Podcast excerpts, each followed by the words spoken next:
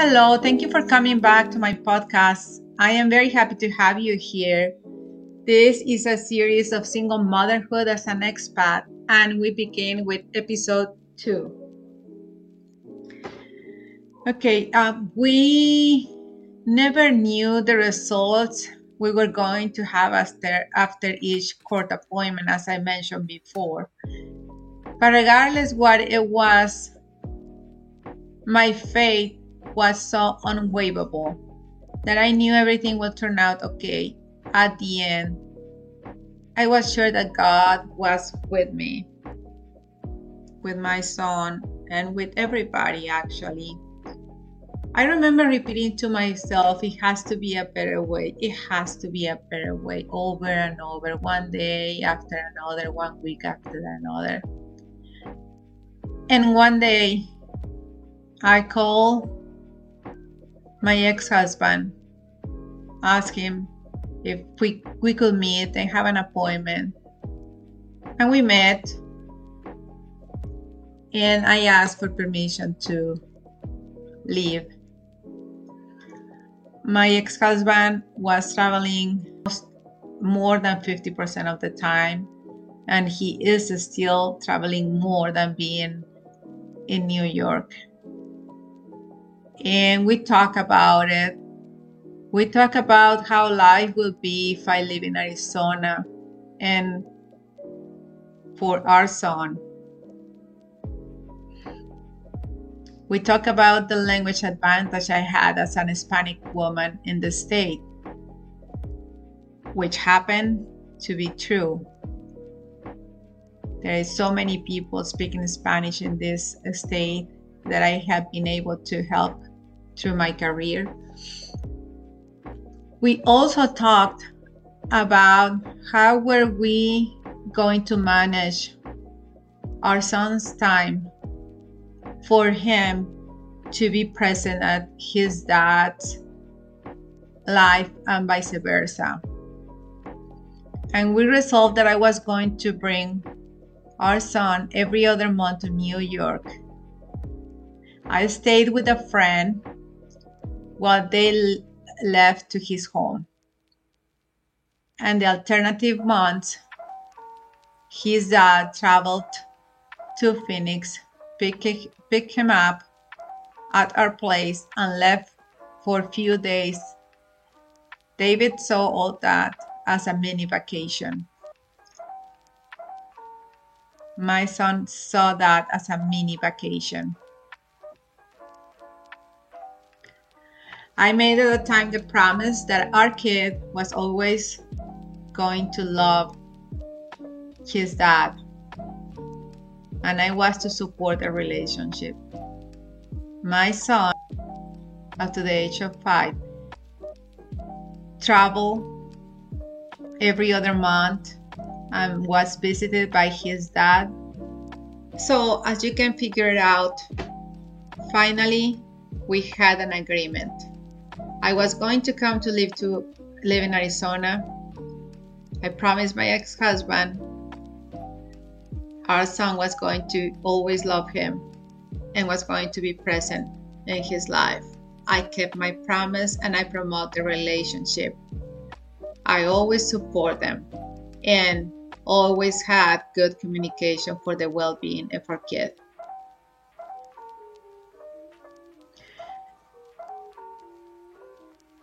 Going back to that agreement day, one day, my son, our dog, and I took the plane and moved to Arizona, the state of the sun, the beautiful valley of Phoenix, Arizona, and the hustle began.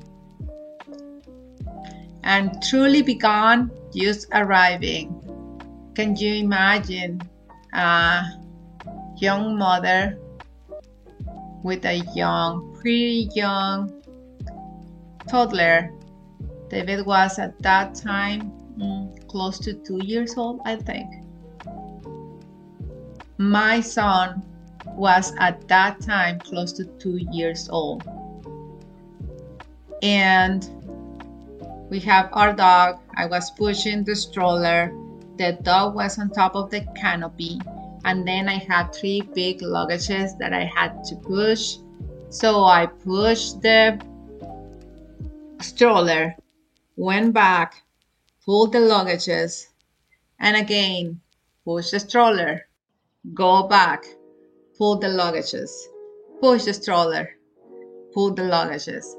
And it was a story, a long story, and or a long walk, I should say.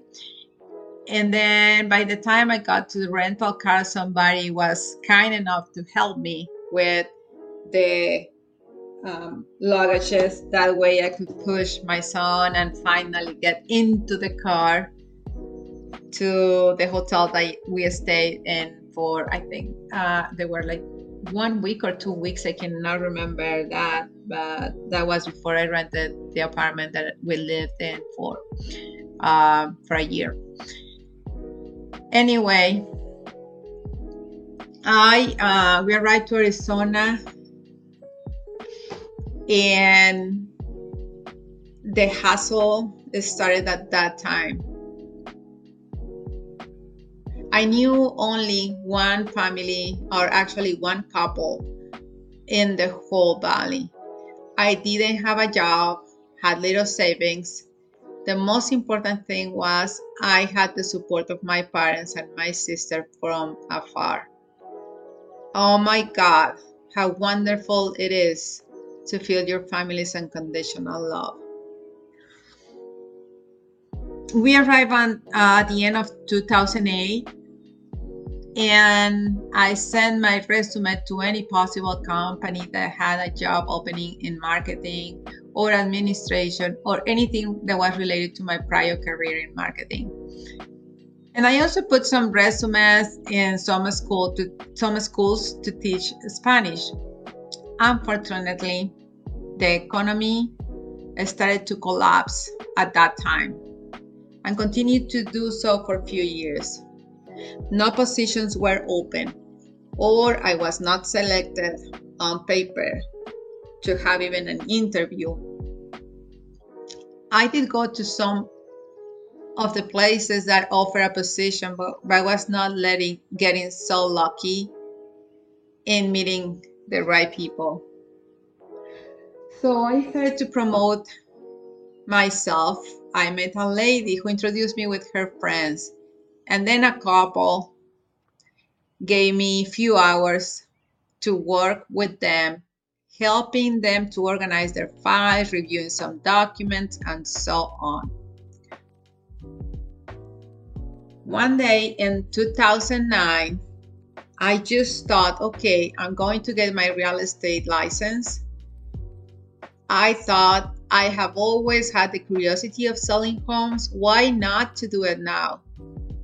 I thought I was going to finish my classes in two weeks, which it was the fastest you could uh, the classes could be taken at that time, full time classes, and I didn't know that my baby was going to get sick.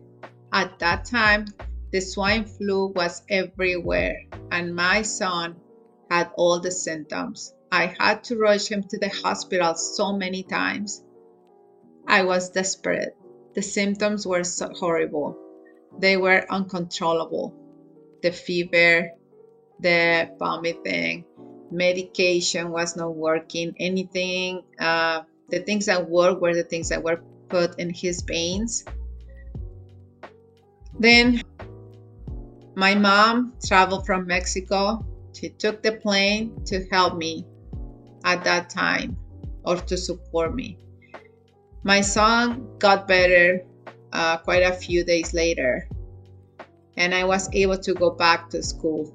But the two weeks become became six months, and after that, I took the national and the state test and became a realtor at the end of 2009.